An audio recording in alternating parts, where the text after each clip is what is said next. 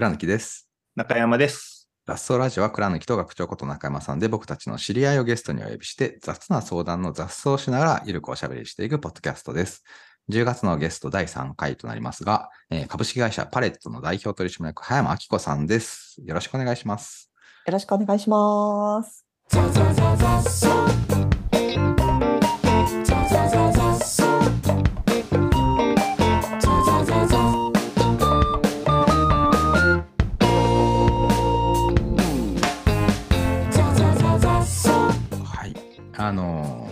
前回もちょっと真面目な関係資本から まあ文化、まあ企業の役割として文化をに、まあ、お金を使うんじゃないかみたいな。そういえば楽天もこうスポーツにね、投資をしてされてますねっていう話をして、楽屋で学長、そういえば学長楽天でしたねみたいな、その楽天のイメージ変わったのは、僕は、まあ、あの楽屋でも話しましたけど、僕も楽天楽天のイメージ変わったのは学長ですね。そのもうそれまではもう楽天カードマンのイメージしかなかったので、それもまた狭いな。まあでもそうですよね。そうですね。まあ、それを打ち出していらっしゃいますからね。うんうんうんうんうん。だから実は学長は楽天におけるその文化枠ではないかっていうのが僕の見立て文化枠。確かにねそう確かに。うんうん。なんか楽長学長見て楽長って言っちゃったよ。混ざったけど。うん学長を見てるとそうですねあなんか楽天が大切にしてるものってこういうことなんだなっていうなんかこうなんていうんだろうな学長が大切にしてるものっていうものを通して楽天が大切にしてるものってこういうものなのかもなっていうことをなんか理解する自分が確かにいるな。うん、まあ簡単に簡単に言うと、まあ、僕が入った時に標榜してた表現としては、まあインターネットで日本の中小企業を元気にっうんていうのが、まあ理念というかうん。理念的なうん。メッセージで、うん。で実際仕事してて、うん。まあ全国各地の中小企業のうん。店店舗さんたちと、まあ、わちゃわちゃしながら一緒にやってるうちに、だんだんこう商売が軌道に乗ってきたり、うん。それこそ、あの、たまごち、魂のうん。ごちそう、たまごち、お客さんからありがとうって言われるみたいな、ネットショップやり始めると、中山くんさ、とか言って、ネットショップめちゃくちゃ楽しいね、とか言って、うんなんでですか？って言ったら、俺、リアルの店で店番20年はやってるけど、ありがとうとか言われたことないけど、ネットショップだと毎日お客さんからありがとうとかいうメール来るからさ、とか言って、めちゃくちゃ楽しいよとかって言って、もうなんか仕事がた初めて楽しいと思えるようになったみたいな、まそういう人たちが増えていくのを見てきたので、まあいい、いいことやってるよなって思ってはいるんですよね。まさに。はい、いい話。で、それこそ、それも、あの、まあ、今回のテーマって、うん。境目を曖昧にするっていうのがキーワードだと思うんですけどう、んね、あの、まあ、し仕事というか、うん。もうメーカーがあって、うん。で、卸があって、小売りがあるみたいな風に、うん。まあ、高度経済成長の中でうん。分業化が進んだことにより、そのお客さんと接しないで働いている人みたいなのが増えていったりとか、で、小売りの人もお客さんと接してはいるけど、うんなんか、例えば製品のクレームを言われたら俺が作ったんじゃないしなって思ってるみたいな、うん。うん。うん。うん。その、全人格的にお客さん。とこう、そうね。付き合うみたいな小売りの人とかもそん。なにいなかったりとかするみたいな役割役割として売ってるっていうことで。すよね。うん。はい。なので、まあネットショップって、うん。ね自分でメーカーとして、例えばところ、ところてん。作ってますみたいなうん。うん。ところがお客さんと直接コミュニケーションするようになって、うんこんな喜んでもらえてんだな、みたいなのうんを実際に感じることができるみたいなので、まさに境界なくすっていうやつで、そうね。作り手が売れる、売りに、売ることができるってことですもんね。うん。うん。うん要はね、あの仕事ってうん。し何らかの価値をうん。作って、それをお客さんに提供して、うん。で、あの、喜んでもらって、フィードバックもらって、うんで、またもっと頑張ろうみたいな、まあ、うんそういう活動じゃないですか。そういう活動。うん。なので、それ、まあ、それを、まあ、倉木さんとはいつも一気通貫でやるの大事だよね、みたいな話をしてますけどうん、うんだからそこの、そこの境界消すのはめっちゃ大事だよなっていうのはうんずっと、ずっと僕はテーマですね。うーん、面白い。面白い。なんか、そう、ち今日、うんどうぞ。チームビルディングみたいな話とかも、結局その分業化が進んだことにより、うんうん。自分がやってる仕事がよくわかんねえな、みたいになって、部署と部署の話し合いみたいなのもうまくいかなかったりとかして、みたいなとか。なので、うん。そこ、こう、境界を、うん。分業の境界を消して、うんみんなで、みんなで一緒に試行錯誤するうん。みたいな仕事の仕方って、できるようになるとうん。めっちゃ楽しいね、みたいなことを、やっているからまさに僕のテーマは分業されすぎたうん状態をこうつなぎ直す、うん境界を曖昧にする、消しゴムで消すみたいな。ああ、いい、いい。テーマですね。うんなるほど。いいよね。うん。うん。なんかその東京から仙台に来た時うんにすごい面白かったのがう、んやっぱせん、あの、あ、自分で、なんか、仙台を、あ、勘違いなんだけど、自分で仙台の街を作れるんだっていう感覚が、めっちゃ手触り感持って感じるわけですよ。で、東京にいる時って、それうん、それでもなんか別に私すごい仕事好きで、会社好きでやってて、うん。でも、自分が与えられる影響範囲って、まあうん。会社までだったから、うんまあ人事っていう仕事で、いかにこう働く社員の人たちが、こうね、環境が整備されていくとか、うんまあ幸せにやる、やうんる気やりが持って働くかっていうことにうん一生懸命だったけど、、仙台来ると、あで、で、うんその先だから、その先に東京を良くしてるとか、日本を良くするんだみたいなことって、あの考えたこともなかったけど、仙台に来た瞬間に、だから東京って1380万ぐらいの人口で、で仙台って106万人だから、なんかその106万人の規模感になった瞬間に、あなんかすごいつながれる人たちが影響力の大きい人に一瞬でなるし、で自分がどういう会社を作るかによって、その仙台に与える影響力の大きさってやっぱ結構あのいろんなことができたりするっていうのはなんかこう規模感？なんかいい規模感ですね。いい規模感っていうのが、あの、なんか自分のこうそれでなんかこうだから仕事ということと街、暮らしを作るとか街を作るとかっていうこと、社会を作るっていうことの境界線がなんかこう瞬間でなくなった感っていうのはやっぱ規模がすごく大事だったなっていうのがあってでそこの境界線がなくなったことによってなんかこう自分に対するなんていうんですかねこうなんか主体性じゃないんだけどなんかこうやることいっぱいあんな感あなんかまだややれることいっぱいあるし、なんかやりたいこともすごいなんか見つかってくる感っていうのが、やっぱ仙台に来ての方があって、なんかそうすると、なんか生きてる実感じゃないけど、なんかいや幸せだなみたいな感覚は、なんか東京の時は東京の時の幸せ感あったけど、なんかこっちの方がすごい手触り感持って社会に参加できていて働けてるみたいなのが感じられるのが。面白い。それ、あの、大企業から中小企業に転職された人がよく言います確かに ね。社長と喋れるんだみたいな。確かに。確かに。あるね、あるね。確かに。私もだから、インテ卒業、パーソル卒業したの8000人から40人の会社に転職したときに、まさに思ったけど、でも40人とかでちっちゃすぎると、なんかもうカオス。で、もうなんか何もかもみたいな状態になってたけど、なんか適度な規模感ってなんかある,、ある気がしますよね。適度な規模感。あとなんかもう一個思ったのが、学長のさっきの話を聞きながら思ってたのが、うん、なんかローカルだと、えっ、ー、と、その働く人の、働くというアイデンティティと暮らすっていうアイデンティ,、アイデンティティが消しにくいですよ。うん、で、例えば街を歩いてて、もうすぐなんか取引先の方に会ったりとか、で祭りに家族と行ってて、うん、あ、こんにちは、みたいな社長に会うみたいなことが、やっぱすぐ起こっちゃうから、そこのなんかこう、アイデンティティを、働くアイデンティティと、なんか暮らすアイデンティティをまた別,、別物にはできないみたいなことがあって、だからその結果何が起きるかっていうと、自自分の仕事にちゃんとなんかプライドを持って働かないと、なんか社会で暮らしにくいみたいなことがいるんですよね。っていう、なんかその規模感も面白いなって思って見てたりします。だから適当な仕事をできないみたいな、なんか感覚がある。だよね。うんうんうん。普通に会社の歯車じゃないから、うん。うん、うん。つながつながってるからですね。協会、協会がないから、うん。ならならざるを得ないっていうか。うん。うん。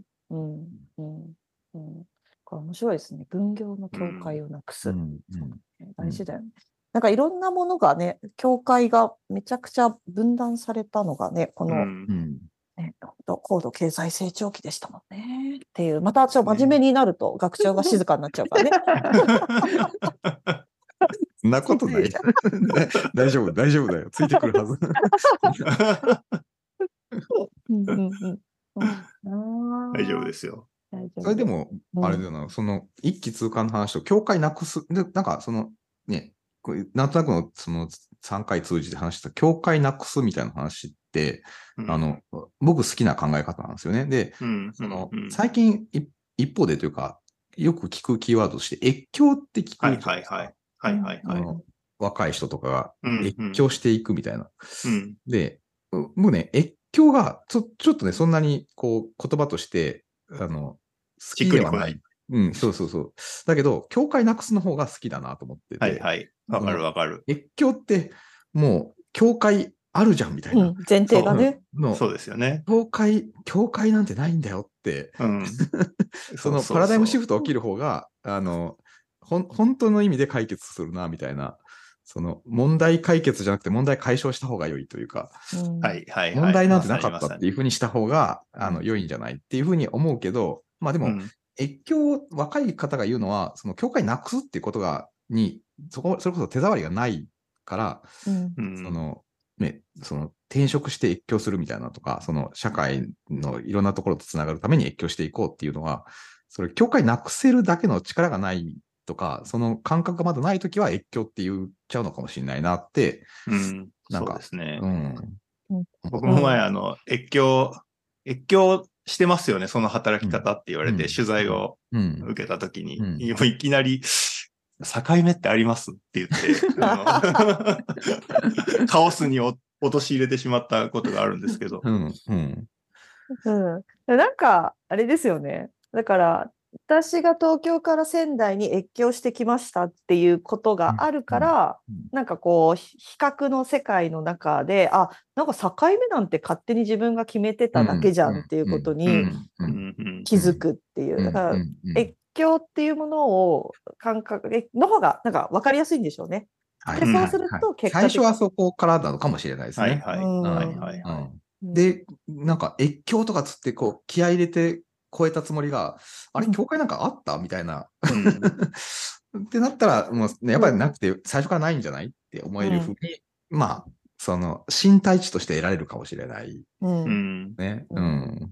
そう思う。うんそう思勝手に壁作っちゃってる最初は、のはあるのかもしれないですね。う。うん、うん、うん、うん。それこそさっき、あの、あっこちゃんが言ってた、仙台に来てから、そのい、うんいろんなもの、やることいっぱいある感じにうん、になってるとかって、うん、まあ、あの、経済的視点からしか見ないと、うん。何の仕事してるか分かりにくいみたいな風になりますよね、きっと。うん、うん、うん。なるなる、なるなる。うん、そうですね。そうなんだよな。そう。そこってやっぱ悩みどころ、ただの悩み相談になるんですけど、うん。なんかそ、その視点、そうなんだよ。なんか一方で私グラミンの活動してるじゃないですか。うんで、その、だから、えっ、と、未活用人材っていう言い方をしたりとか、まあ、貧貧困な状態で暮らすっていう、うんまあ、方たち。と、とはいえね、さっきも楽屋で学長と話してたんですけど、うん。グラミンが、こう、解決していきたい対象の方たちって、まあ、特に女性なんだけど、世帯年収で300万以下の方たちなんですよ。で、そうするとね、ローカルに来る、あの、仙台でもそうですけど、ローカルに来ると、ほとんどの人たちがそれぐらいなわけですよ。うん共働きでない限り。うん、うん。で、で、それってでも、えっと、わかんないんだけどね、えっと、それぐらいの世帯年収だと、やっぱその余力、余余力というかな、なんていうんだろうな。どこが経済資本のまあ、よく言うじゃないですか、600万超えると、うん。もうそれ以上稼いだとしても、うん。別になんか幸福度にあんまり影響ないようん。みたいな。うん。話のまあ、いくらかっていうのはいろいろな説はありますけど、うん。まあ、一定金額以上はみたいな。うんうん。うん。うん、そう。でもなんかやっぱり生きることに精一杯な状態の時ってどうしても経済資本とか、まあ、お金を稼ぐっていうことがやっぱり優先にならざる、うん。今の世界だとならざるうん。を。得なくて、うん。うん。そうだからででもその金額って多分、えっと地域の金額経済資本のなんかここだよねっていう金額と、ローカルってまた違うんだろうなうん。とか、なんかね、だからといって1000万、年収1000万稼ぐのが別に幸せじゃないよなとか、ちょ全然頭の整理できてないんですけどう、ん。うん。うん、そうね。な、なんていうんだかな。やっぱり一定の経済資本っていうのは必要で、どこかの域地を超えるから、そういうなんかこう文化資本とか関係資本とか、人とのつながりって大切だよねって改めて思い始めるっていう順番は、今の世の中だとそうなのかなって思ってる自分がいますけど、どうなんですかね。でも、わかんないけど、僕僕は今の話聞いて、うん。あの、まあ、絶対的にでもそうだなっていう感じはしていて、うん、あの、うん最近その信憑性が疑われてる、あの、マズローの五大欲求だうん。か何大欲求だかとかって、うん。その、要は、その、せ生きてることを脅かされてる時に自己実現とか言えないみたいなうん。話とか、その、こう、生活できないのに関係がどうとか、うん。こう、受け入れられてるとかっていう話ではできないよっていう話にもやっぱり通じる話だし、うん。うん。その、うん。ね、高尚なこと言ってるけど、全然、こう、貧しくてしんどくてみたいなうん。のは、なんとそれそれを幸せ、なんか幸せを、あの、なんだろうな、その、ん思い、思い、それで思い込んで幸せだと思い込ますみたいなうん。のは、それはそれでまた違うよなっていう感じはうん。してはいますけどうね。ん。そうですね、うん。うん。そう。それで思い出したんだけど、そうそう、教会、まあそもそも教会はないけど、社会資本、そうそう、だからなんか、今、拡張家族で暮らしてて、で、だからうちのメンバーの子供3人いて、私子供いないんですよ。で、そうするとなんか時間っていう資本は、私は働くっていう経済資本を、まあ最大化するっていうことに費やすことができるうん。じゃない。でも一方で、えっ、と、まあ、3人の子育てをしている母親っていう観点だと、うん。今の日本だと経済資本にあの振り切るってことはできなくて、子供たちを通した社会資本とか文化資本を最大化するっていう方にに言ってるから、こう、デコボコがそれぞれ資本によって得られたもの、得なかったものってあるじゃないですか。うん。で、これを、えっと、家族という教会を一回こう広げて拡張家族っていう風にしてみると、すごくデコボコが合うねっていう感覚がしていて、で、末っ子ミモリーとか、あの、うん。あの5年生のね、切ったっていうね、うんうん。あの子供たちに、いや、ミモと、えいつ海外行くあっことっていう話をよくするわけですよ、うん私は。うんで、うん。あの、私は彼女たちと一緒に留学したいと思ってるから、うん。あの、もう彼女たちが早くなんか留学したいって言い出すようにうん。こう洗脳してるわけ。で、留学したいって言い始めた、始めたもんだと思って、うん。いや、うん。アッコさんが全部さ、お金出すから行こうよとか言ってうん言ってて、うん。でも今のところは、え、ちょっと海外とか嫌だとか言ってんだけど、うん。絶対私出すわっていうのを虎視眈々と狙ってて、で、彼女たち夫婦も、いや、うん。ぜぜひお願いみたいな感じで言ってくれてるみたいなこと。うん。で、うん。だからその核家族っていう、なんかそれも、なうん。本本来ない教会というものの幻想の中でうん。我々が生きてると、どうしてもなんかこう行き詰まるところがあるけど、うん。そこもなんかこう飛び越えてみると、うん。あそんな教会ってなかったんだねって私たち別になんかただの人間だねっていうことになった時に、うん。自分が持ってる資本をなんか自分がこうなんか使いたいようになんかつ、うん使っていくっていう、うんでないんだったらないけど誰か持ってないみたいなことを言って、うん。なんかお互い組み合わさせるみたいなことができてくるねっていう感覚はこの暮らしの中で感じます。うん。うん。うん。うん。ねだからね。そうそうね、その小さい、小さい環境が作れたら、その境界はなくせるし、うん。まあ、その、それこそ、もうなんか、なんていうの？その、どっちが養うとかではないみたいな感じの関係性に慣れてるってことだと思うんですよね。でもこれがなんか、国とか、そうんの世界とかになった瞬間に、その、大きくなると、なんか手放す、手放しちゃうから、うん。そんそこにはなんかむずいところはありますよね。うん。ううん。うんねうんそうですよね。んそうね。何なんだろうね、この感覚ね。なんかでも中に、そうね。だからやっぱり資本主義ってこう、しなんかこう、分断と、しなんかこう、取得とか所有みたいな。うんうん。なんか分断するから所有が増えるうん。みたいなうん。世界観の中で、こう思い込まされてるうん。うん。ものって、すごくなんか違和感を感じるんだよね。なんかその分断ではなくってこう広げていってみるとうん。別に取得なんか所有ではなくって共有っていう概念が生まれてきて、うんで共有することによってなんかなんか幸せ感をうん得るっていううん感覚をどのどう増やせんだろうね。どううん。どうしたら増やせるのか。うん。すいません。ふわっとしました。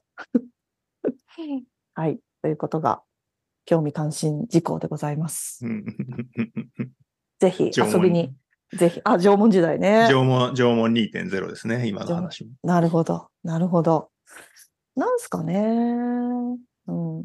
ぜひ仙台遊びにいらしてくださそうですね。い。仙台に。僕も仙台ちょいちょい、ちょいちょいってことではないけど、行くん、行くので。うん、お、ぜひお立ち寄りいただいて、飲みましょう、飲みましょう。こ。のオフィスで飲みましょう。う ん大量の酒がストックされております。うん。いやー、面白かったです。うんこんな感じで大丈夫だったんでしょうか？大丈夫ですよ。学長、学長の最後の縄文2.0はもうちょっとだけ解説した方がいいです。か。縄文確か2.0、この前、この前、あの、ジョジョジョ縄文の時にうん。散々喋ったから、あの、詳しくはそちらに。あそれ何、まポッドキャスト？あ前の？ザストラジオの、だそうあそう最近。公開あ、この間公開された。そう二人、会の時に、ちょっと最近のやつを聞いて、聞いてみてください。縄文時代の、縄文2.0。縄文ラジオ、縄文ラジオのなるほど。まだ聞けてない、それ特。別コーナーがあるので、おじゃあぜひ気になった方はそちらを聞いていただいて。私も聞こう。ね そっか、縄文2.0。それが、そういう概念？概念があるんですか？そもそも。概念ですね。あへの、ーチームビルディング掘っていったら、うんうんそのヒエラルキーじゃないうん組織ってうんいつ、いつになるのかなっていうか、ヒエラルキーっていつできたのかなっていうのを遡ったら、うん。弥生時代に稲作を始めるときに、分業、みんなで集まって分業してやろうよ。うーん。で、それを一番上手に指示ができる人がリーダーになって、うん。で、米、米は蓄えられるから、うん。あの、まあ、うん。その、うん。貧富、うん。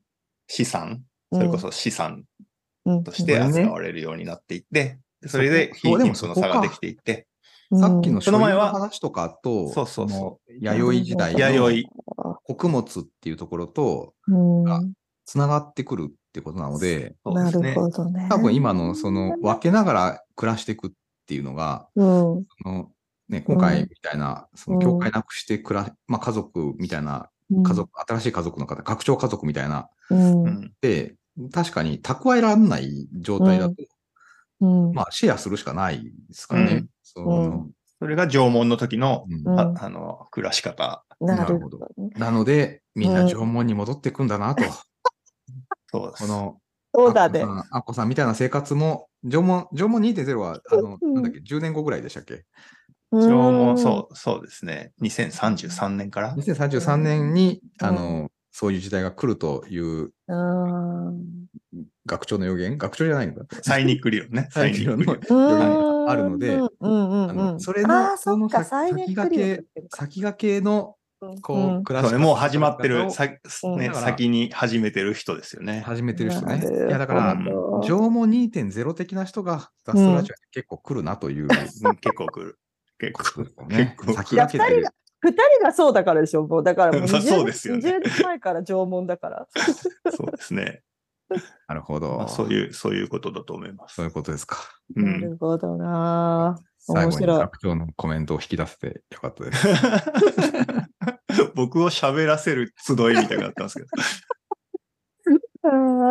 いやー、面白かったです。はい。あの、そうですね。最後に、アッコさんから僕らの一言感想を、たまそ、魂のご馳走をいただいて、うんうんたいと思いますが、いかがだったでしょうか？いやー、ありがとうございます。全然関係ないんだけど、二人の倉さんと学長の声が、やっぱ、うんこうね、すごい心地が良くて、あの、私はひたすら癒された時間でしたっていうのが 一番、一番中身ちゃうんか。癒された。いやー、でもね、面白かったですね。やっぱ縄文2.0っていう最後のキーワードは私の中になかったので、なるほどねっていう。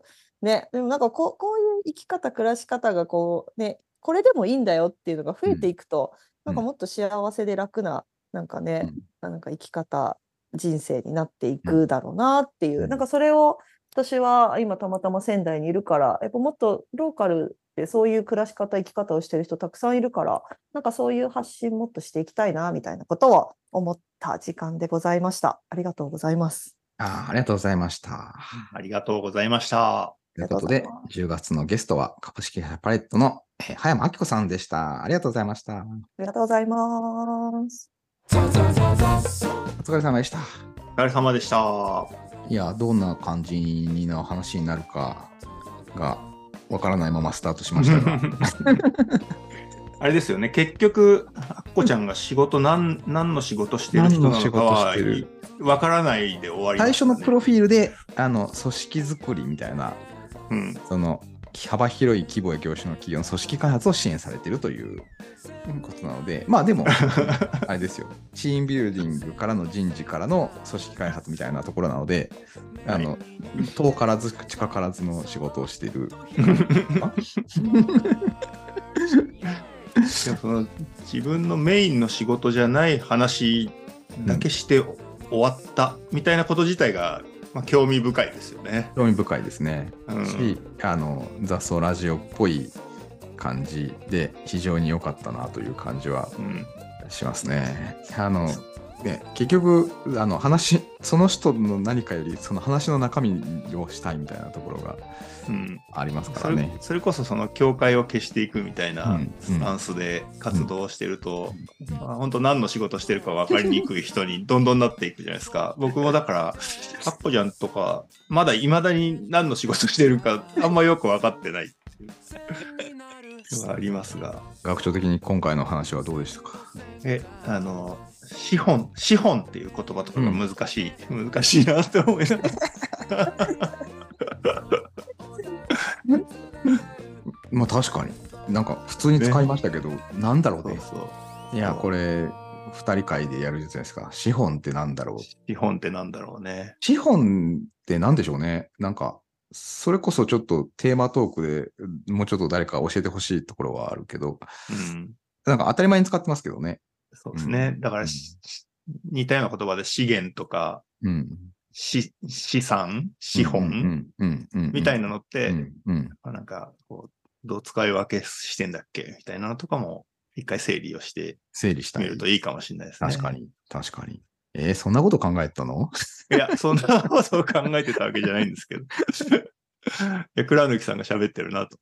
いやいや、あの、僕は倉貫さん的にはどうでしたか？僕は結構インスピレーションというか、あの、なんだろう、こう考えてたこととか、あの、うんうん。自分なりに考えたこと、最近取り組んでたことのキーワードが出てきたので、はいはいはい、あのはい。いやいやもう、あの、アッコさんが何の仕事してるか、そっちのけで、そのキーワードに反応して お話をはい広げてしまったという感じだったので、あの、僕はもう面白かったですね。だから、あもう話しあいいつも通り話したいこと話せたなっていうのと、うん途中でん話してた、その、まあ、境界なくして、あの、まあ、学長的には、こう、一気通貫にして、うん、で、まあ、作り手と売り手、まあ、作り手が売り手になるみたいなうん、のは、あの、これ今僕がやってる、あの、出版社を作るっていう活動を今や、立ち始めて。